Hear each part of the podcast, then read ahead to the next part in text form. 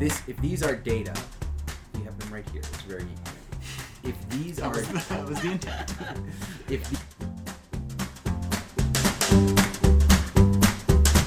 live in five, four, chicken, roof, purple.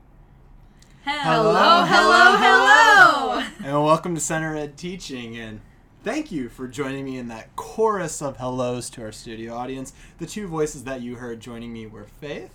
Hello. Welcome back, Faith. And Roberta. Hello, hello. And the voice you didn't hear, but the beard that you heard rustling in the background, is the one and only Brian. Hi y'all. Very enthusiastic to be here. So, this is our last pod of the season, and to do that, we thought we would tackle an issue that's been gaining more and more traction in New York City and actually uh, across the country to leave you with something to chew on for the next few months. Um, and that is the New York City Chancellor and Mayor uh, pushing for integration and anti bias training in schools.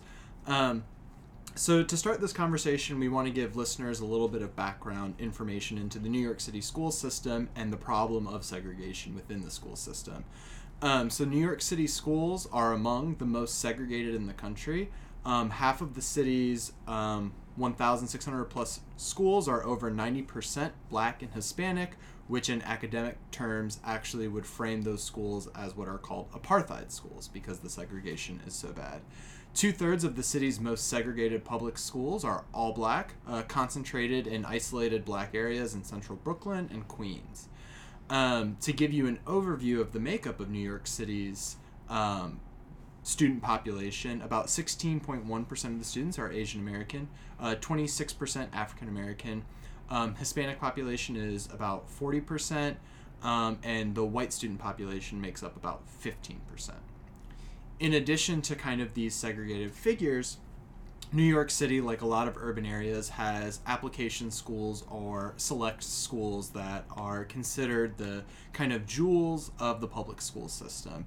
Um, there are eight select schools in New York City, and to give you an idea of how those break down, um, three of the schools we'd like to give you the demographic breakdown of them. So Stuyvesant High School is 73.5 uh, percent Asian American, uh, 0.7% black, uh, 2.8% Hispanic, and 17.8% white. The Bronx High School of Science is 65.6% Asian, uh, 2.5% black, 6.2% Hispanic, and 23.1% white. And Brooklyn Tech is 61.3% Asian American, 6.4% African American, uh, 7.1% uh, Hispanic, and 23.1% white. Um, so I know that's a long laundry list, but for those of you listening, we want to make sure that you understand kind of the context within which we're having this conversation. Um, so given these numbers that I've just taken forever to list, I, how do we understand these numbers? How, what are they representative of? Um, I mean, we're talking about segregation, so maybe we're making an implication there, but what are some other ways that we can maybe understand these statistics and grapple with them? Yeah, I think if we had the answer to that, uh, we would be able to solve a lot of problems in the world. and these are really challenging because, on the one hand, um, you know, kids going into those schools, they take a test and they're admitted. The test seems to be an objective measurement. It's a multiple choice test. Uh, and so anybody who wants to, you know, if the, if the if the philosophy is that anybody who wants to can apply, and if they are smart enough and if they are knowledgeable enough, then they'll pass the test and they'll get in. Therefore, it is an objective uh, process.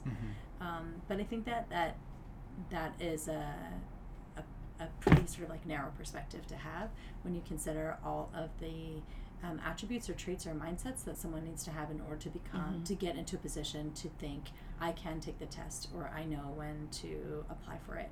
Uh, and I'll just give an example from my own personal life. You know, I have a middle schooler, um, and I was looking at um, some possible specialized middle school programs.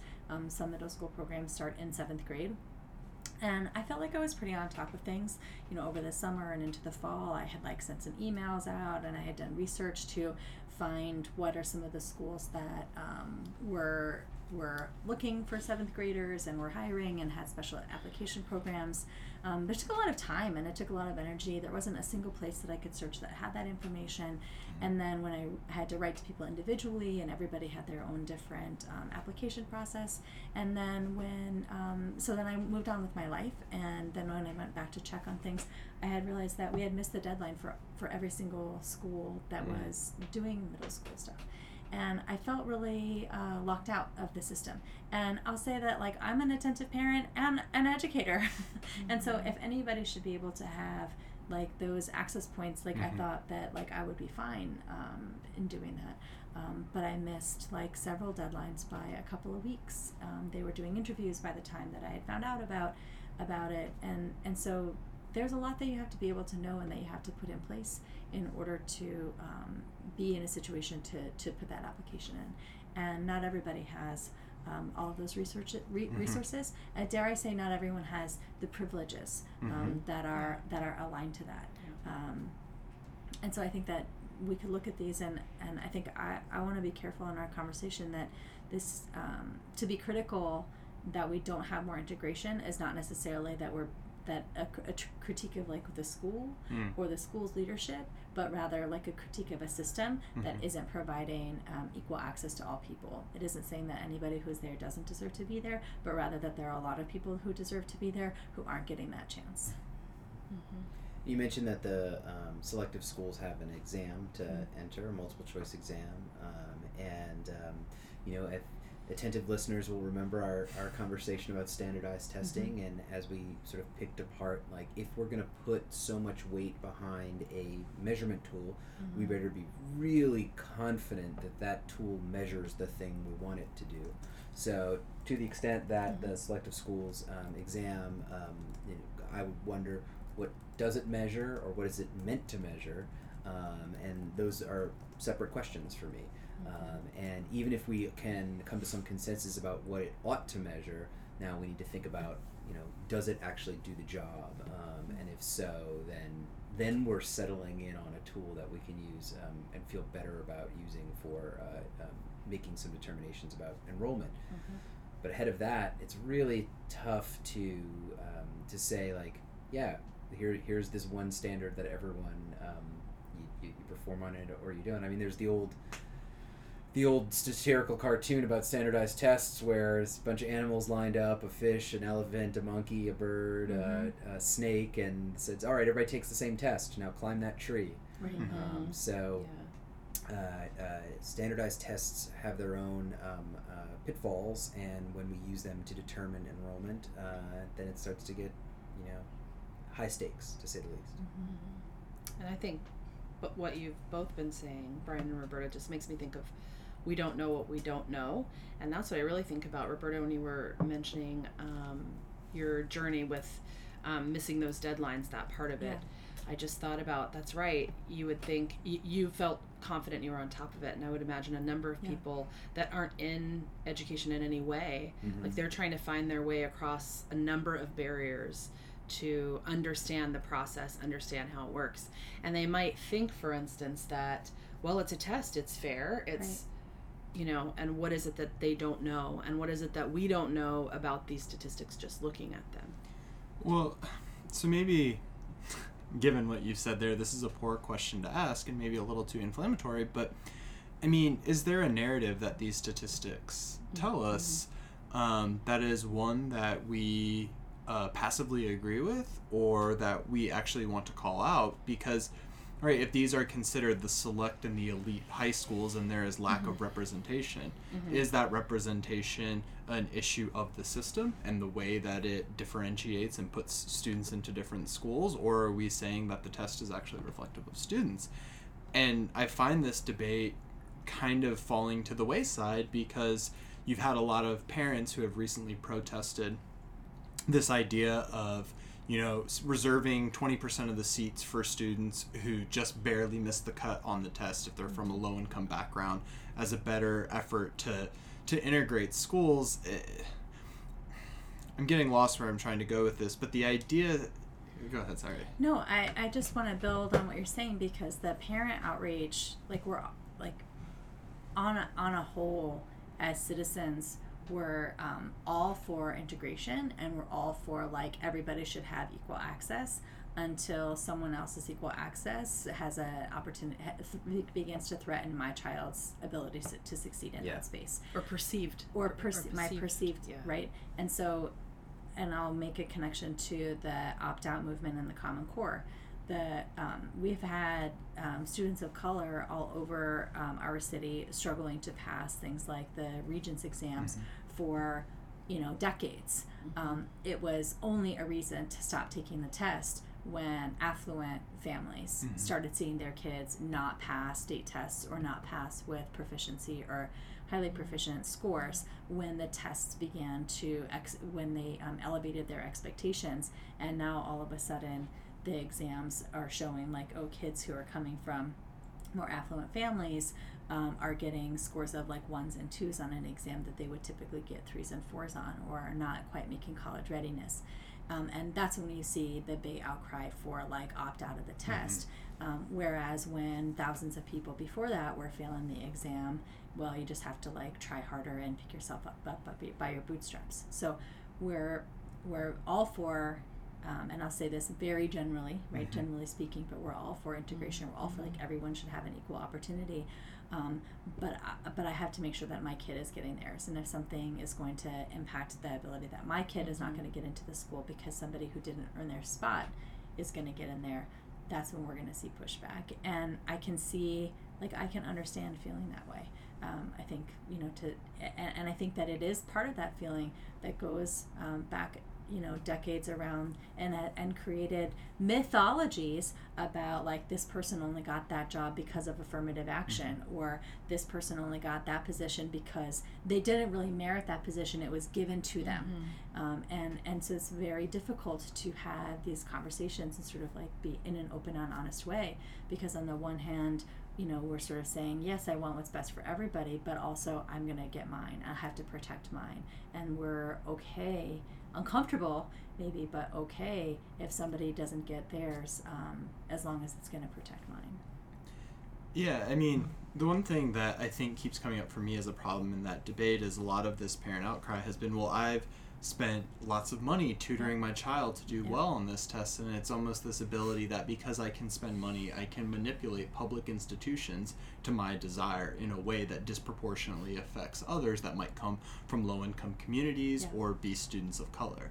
And that's sort of like where it's so problematic to talk about the the admissions process as being a meritocracy mm. because it's only a merit everybody's only on an equal footing if everybody can get the same access to to high level tutors if everybody can can work with if everybody's a legacy if everybody has a brother or sister who went there that, that Right. that like if we're really testing everybody as in like a pre-test like no one's ever seen it before Mhm. like let's have that conversation. But that's not what's happening to your point. People are getting tested when they go from preschool into they're getting tutoring from preschool into kindergarten from kindergarten into you know from from elementary school into middle school and in middle school. And a lot of what's happening is that, that they are setting where we have these pretty regimented and institutionalized tracking programs where this school gets you into that school gets you Mhm. into that school. And and there it's fierce. I mean it's it's you know the the it's like the downside of choice. It you know it's this competition that is that is so fierce that um, people have to invest so so so so so much money so that their kids can get a certain score in a multiple choice test. Um, i'm not sure that we're really looking at what those kids um, really know and can do. Um, but i also think that it goes to reinforce an idea that these specialized high schools are particularly better Mhm. than non-specialized high schools that they're offering necessarily something that you can't get somewhere else. And i don't i, I think that that might be an assumption that gets made as well. Um, they do well because they have highly achie- high achieving students. Let's put those high achieving students across schools. Those schools would also do well I, I don't know that it's necessarily because tho- those schools have something figured out in terms of like the magic of magic of teaching and learning that nobody else has access to I think what they have access to is an exclusive community of people who are all high achieving. Mhm. and within the highly achieving, like um, highly motivated as Sure. well. Um, uh, if a student has the uh, the desire and the motivation and the support structure to apply to these schools, they are you know more likely to be successful in school. And um, there's a, a notion that uh, the test alone, as the sorting mechanism, won't measure that. Um, and um, if we have students who have come from historically underserved communities, populations, schools, um, but say have perfect attendance Right. um, and can show value add over the years, can we not say that this is the sort of person we would want to give the uh, opportunity to go to the best schools in the city? There's air quotes around that Yeah. audience, um, but to the best schools in the city. Um, so if I can actually, and I, I do want to move off the selective schools and talk about some of Mhm. the other schools for a second, but just to hang on this for a moment, because when De Blasio originally ran for mayor, he ran on an integration plan that would these selective high schools would determine from students that graduated at the top of their class in middle schools um, that or had the highest GPAs, so that even if the lower schools were segregated, essentially taking the model from Texas, you would create a more diverse high school because where the student population would be um, pulled from would be more diverse, Right. right? Because it wouldn't be based on this test that is a mm-hmm. metric that can in some ways be paid for.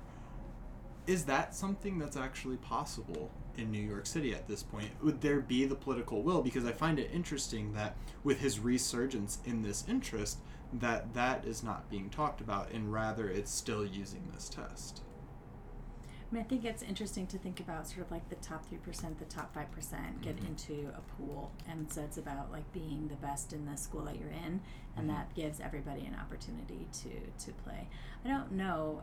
I think that this is so troubling because on the one hand, I can see the merits of having this selective process. Um, you know, I, I, my kid is a high achiever. He he he finishes quickly. Mhm. Things come easily to him. Um, you know, I'd like him to. I'd like to see him more challenged in his school, and I'd like to see him with a peer group that could challenge him academically. Um, I'm concerned when things are too easy for long periods of time, but it's impossible to, to for teachers to differentiate across six or seven or ten grade levels when you're talking about the range of performance. And so I'm troubled by both like a belief in, and this is just like very vulnerable, like Mhm. being honest, right? But like I'm troubled by having a belief in integration and that we're all better when we're around. And it's a value that I have for Mhm. myself. It's a value that I have for my child and for my other kids. Um, that like he's going to be more successful in his life when he knows how to work um, and get along with people from all um, socioeconomic backgrounds, from all uh, cultural backgrounds, from all you know economic backgrounds, like that. That it's the diversity and the mobility of being able to be around all sorts of people and learn from all different kinds of learning styles that's going to position him better in life than any sort of like the name of the school that he went to. Mm-hmm. Um, so like that's a value and also making sure that like kids are getting their academic needs met both students who are high achieving and also students who are struggling. You put a struggling student in in a quick moving class like keep up like that's not a recipe for that child's success either. Um, i think the challenge is that like we're not talking about um, today's present situation as an isolated unique event. We have to look at it from a, an historical context. Um, if we look at just these numbers, then it would be very easy for somebody who is sort of like looking at, well, the numbers say that only 0.7% of mm-hmm. Stuyvesant High School is black. Like, why aren't black students achieving? And, and, and this mm-hmm. must, th- and, and there must be something wrong with, with, with those students. They must not be smart enough to get into the school. I find that like so ludicrous and offensive. So we mm-hmm. have to be able to look at these numbers and say, there's a problem with the system that we have um, and and whether it's intentional or not intentional, it's a it's a problem and it needs to be fixed. But we can't look at it in isolation. We have to l- understand like where what's the history here, where is it happening, and how do these cycles um, happen year after year after year. Yeah, and so I'm actually going to pick that up to take us to the next part in the conversation. And, and Faith, I'd love to get your thoughts on this. Part of what's being proposed in addition to these integration efforts is anti-bias training in schools. Um, and the idea that, okay, so we need to train people working with our students to go against maybe their um, first reactions, which there is some kind of implicit bias in. Um, is this something that's going to get at the issues Roberta was just talking about? Um, I, I, I don't know. I guess what are your thoughts on this in the program? I mean, I think that um, it, it makes me think about if we're sitting around talking, and I think this is one of the big issues going on, even just conversations about politics or anything um, happening, whether it's on social media or in person, and you say, like, um, hey, Brian, are you a racist? Yeah. and that's a rare thing right that someone's going to say that Yeah. because i don't think i am right like well what do you mean um, so unless you're at a place like you are brian where you can say i am i've and i've questioned a lot i've asked a lot i've i've thought a lot about it right? Um, you're to say people are aware that um, it's not a good thing to be a racist. So i'm not a racist what do you mean? I don't have a bias i'm not prejudiced what do you mean? Um, and so I think that that's where the training comes in that's so important. Now, I don't know what that training would look like, but there's something about awareness and self reflection and being willing and, and being in a setting where you're able to be vulnerable and where you are able to say, actually, yeah, I have something against this group of people, or I've had these experiences in the past, and it really makes me think X about these kids, these kids who can't do it, whatever it is that that that that's there. Um, so it seems essential to me just to provide something so people question, so people ask themselves these things, and we ask each other. I Yeah. think. Yeah, I think you give a nice sketch for what it should look like in the terms of people being able to have this vulnerable space. But building off some of the stuff that Roberta said, the need to look at um, discrimination, right, and inequality from a historical perspective. Mm-hmm. When you do that, does that always create that vulnerable space for people, right? Because that might be the facts and the way that the world Yeah. operated. But I could very well see where you have a teacher that said, "Well, I w- like I wasn't alive in the '60s. Like Right. I, I Right. wasn't promoting Right. Jim Crow, and so now I like How am I Well- responsible? Why do I have to do something about it? Yeah. Yeah, and I think there's a there's a difference between um, uh, racism and privilege. Yes. Right, that's to say, you may not be actively out there uh, enforcing Jim Crow, um, Mhm. but are you benefiting from those who did before you? And if you are, then what is your responsibility as a moral human being and a responsible citizen of this country? Um, and that's the sort of the wider question that I think we need to, to get into. Folk who, who really bristle at the term white privilege, and Roberta, you Mm, mentioned mhm. privilege earlier, but there are plenty of people out there who really like viciously recoil when they hear that word. Um, well, for me, there's a conversation that needs to be had about historical perspective. Um, that um, you know, we we we as white people, and all of us here on the table are, um, enjoy many many privileges and advantages by virtue of you know who we are born at or what we are born looking like Mhm. and where we were Right. born. Yeah. Um, and if without a historical perspective on it, um, it's impossible to start to acknowledge and understand the situation. But we have a sort of a rough and perhaps you know gnarly analogy here. I'll I'll, I'll say. Uh, my father was born in, in Prague in 1933, so he lived through the Second World War as a child. Um, and uh, that really affected him, as you might imagine. But I didn't get that for a long time. When I was growing up, you know, he's a very stern taskmaster and would say things like, if you don't turn off the lights when you leave the room, the Germans will find you. And I always thought, what a kook. Mm-hmm. And then once I started to get a little bit more perspective on what his experience must have been like to be a child in a war zone and the PTSD that was involved with that, now I have a better understanding of his kooky behaviors. Um, and so the idea of having a l- more perspective, particularly about um, systems of oppression that exist in this country, then I think we can start to acknowledge the systems of benefits that were reaped by some. One of the things that I I'm finding interesting about the conversation around the segregation in schools and specialized schools is um, that beyond ethnicity, um, there are a lot of things that help schools to be successful or not successful that can demonstrate like um, the quality of the school. And we look to things like graduation rate and performance on exams as a way to see those indicators of success. But one of the primary factors that leads to those indicators is not ethnicity, but rather are um, issues around like special needs and ELL populations. And I think that like the Office of Enrollment is a powerful office. They're somewhat invisible, Um, but the placement offices um, around um, placing students um, maybe outside of the specialized schools, um, but but you know when you you put your little form in and you've chosen your 12 schools and it's really the placement office that's looking to, to make these matches um, and students who don't get selected get placed Mhm. and and those placements happen at the office of enrollment and they're not necessarily accountable to anybody for the decisions that they make so for example i'm sitting at one of the schools that we work in looking at their senior class trying to um, analyze out do a little couple protocols around um, what their what their year end uh, adequate yearly progress might look like Mhm. at the end of the year they have roughly 100 students in their senior class. That's what state um, evaluation is going to be looking at is like the number of students in their senior class and how do those students do on their English regents, on their uh, math regents, and on their graduation data. Well, 30% of their students, 30 out of 100, uh, have an IEP. Um, so they're considered special ed. Another 17 to 20% were considered, uh, were, were ELLs. So you're looking now at almost 40% because there's some some uh, overlap Mhm. between those 2 Mhm. groups.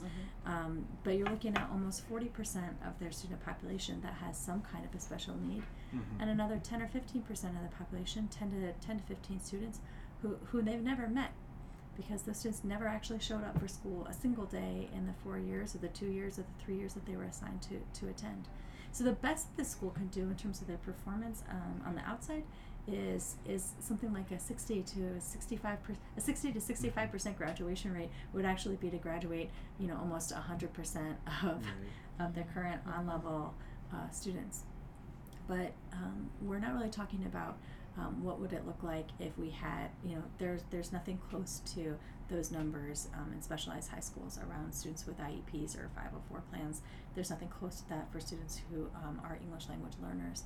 We put so much stock in what the tests say but they don't really represent the quality of the school. Mhm. and if we had um, more integration across schools around um, populations for special education and ELLs, if those students, if there were 10% across a variety Mhm. of schools as opposed to 30% in one and 5 to 7% in a host of others, I think that we'd see a whole different perspective on where schools were really getting um, the most, where students were able to perform the most um, in their classrooms, where teachers were able to provide the most. Um, and I think it's a real shame. My my second son is a special needs child, and we're in the process there of finding a placement for him. Mhm. And it really looks like, you know, he might go to um, a school where there are only other kids who have special needs, and that's a real challenge for me because I really firmly believe that we're going to do better when we're around lots of different kinds of people. We're going to do. He's going to do better as a special needs child with students who do not have special needs and students who do. With students where there's always somebody a little bit better and there's always somebody like right, always somebody right ahead of you and always somebody right behind you. Those are the places where kids are going to learn the most. And I- I think it, you're you're starting to get at like this notion of like what what is the purpose of a school, Right? Yes. right? And what is the office of the school? And uh, you're sort of hinting at the the hidden curriculum, Mhm. which is the social learning that goes Yeah. on in the school. And if the office of the school is not merely to impart facts um, or skills that are related to uh, traditional academic subjects, um, then you would want a diversity of and a, and a large number of diverse human interactions within the social setting of the school in Mhm. order to um, help folk develop into you know people who can exist in the world where there are others who are different than them Yeah. uh, Well, yeah. So I thought you were going to go a different direction I with could. that, and I, and. I and I think what you said 100% right. But what I want to remind is that we're not just talking about school as in providing an education. We're actually talking about public institutions. Right. Mm-hmm. And who is the public?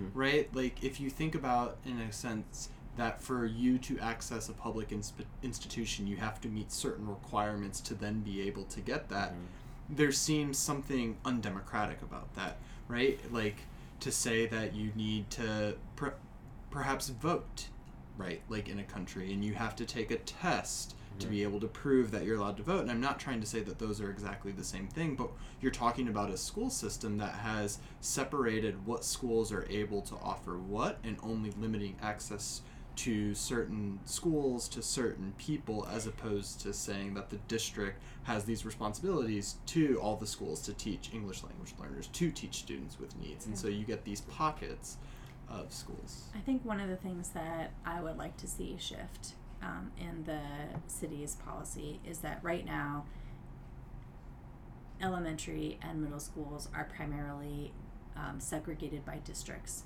and so all, when you consider that, the schools, the segregation in schools is primarily as res- is primarily in um, response to segregation of housing. Um, and so Mhm. when you're looking, you're looking because you go in elementary school and a middle school, you go to school close to where you live, and because our city is um, is segregated because of economics Mhm. um, and because of historical institutionalized Housing racism policy. and housing policies, then we have massive amounts of schools that are also segregated. They're not segregated like it's not their fault, it's like their circumstance. Everybody, you know, because our school districts are organized by neighborhoods, then our then what we see are like affluent neighborhoods and and poor neighborhoods. We see neighborhoods that have different trends um, demographically, and then that's what the makeup of their schools look like. So it isn't until high school that kids can go to any school in the city, regardless of district. Most of those district choices are happening all the way up through eighth grade. So my feeder school isn't necessarily Mhm. those That's high, right. but it's not it's not necessarily those high specialized Mhm. schools. And in most districts, we do not have coverage of a, of a high achieving school or of a specialized high school in every district Mm-hmm. let's look at these districts, right? So what do you have? Um, you have one in Brooklyn, one in all of Brooklyn, one in the Bronx, right? Mhm. I'm sorry, two is that two in Brooklyn? Um, you have, uh, sorry, you have the three here, right? Stuyvesant, Bronx, and Brooklyn. So you have you know three major schools, three of the the highly specialized schools. They're you know a single school in in in a borough when when those boroughs have five, six, or seven districts Right. there's no way that we're going to be able to see diversity when if we don't see specialized high schools across the board. There isn't one in my neighborhood. Mhm. Um, there, you know, my son has to go to school outside of his district, and and I had to like figure out funny ways to get him to do that um, in order to become sort of like in the pool of kids who might go here or might go there. So I think that that's something that we really have to consider as like a, in what are in what ways are we saying like oh gosh we have this problem, but we're actually setting up that problem from the get go. I'm not advocating that young children go to school an hour and a half away from their li- from where they live.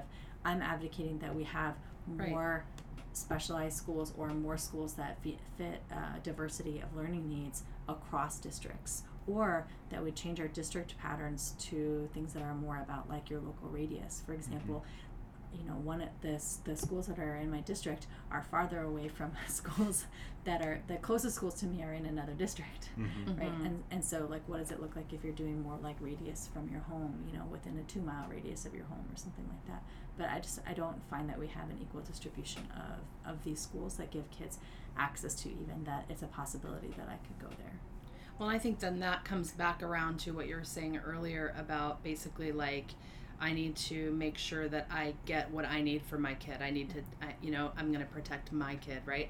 And part of it is, is that scarcity, Matt, Yeah. that you're talking about. Like that if if it's not, I just keep ha- having this picture of if all of the schools aren't being like built up, right? And it's just some in, in various places that a lot of people can't get to, or you wouldn't want to have your kid travel that far and home. It can really affect like your home life and, and many things, right?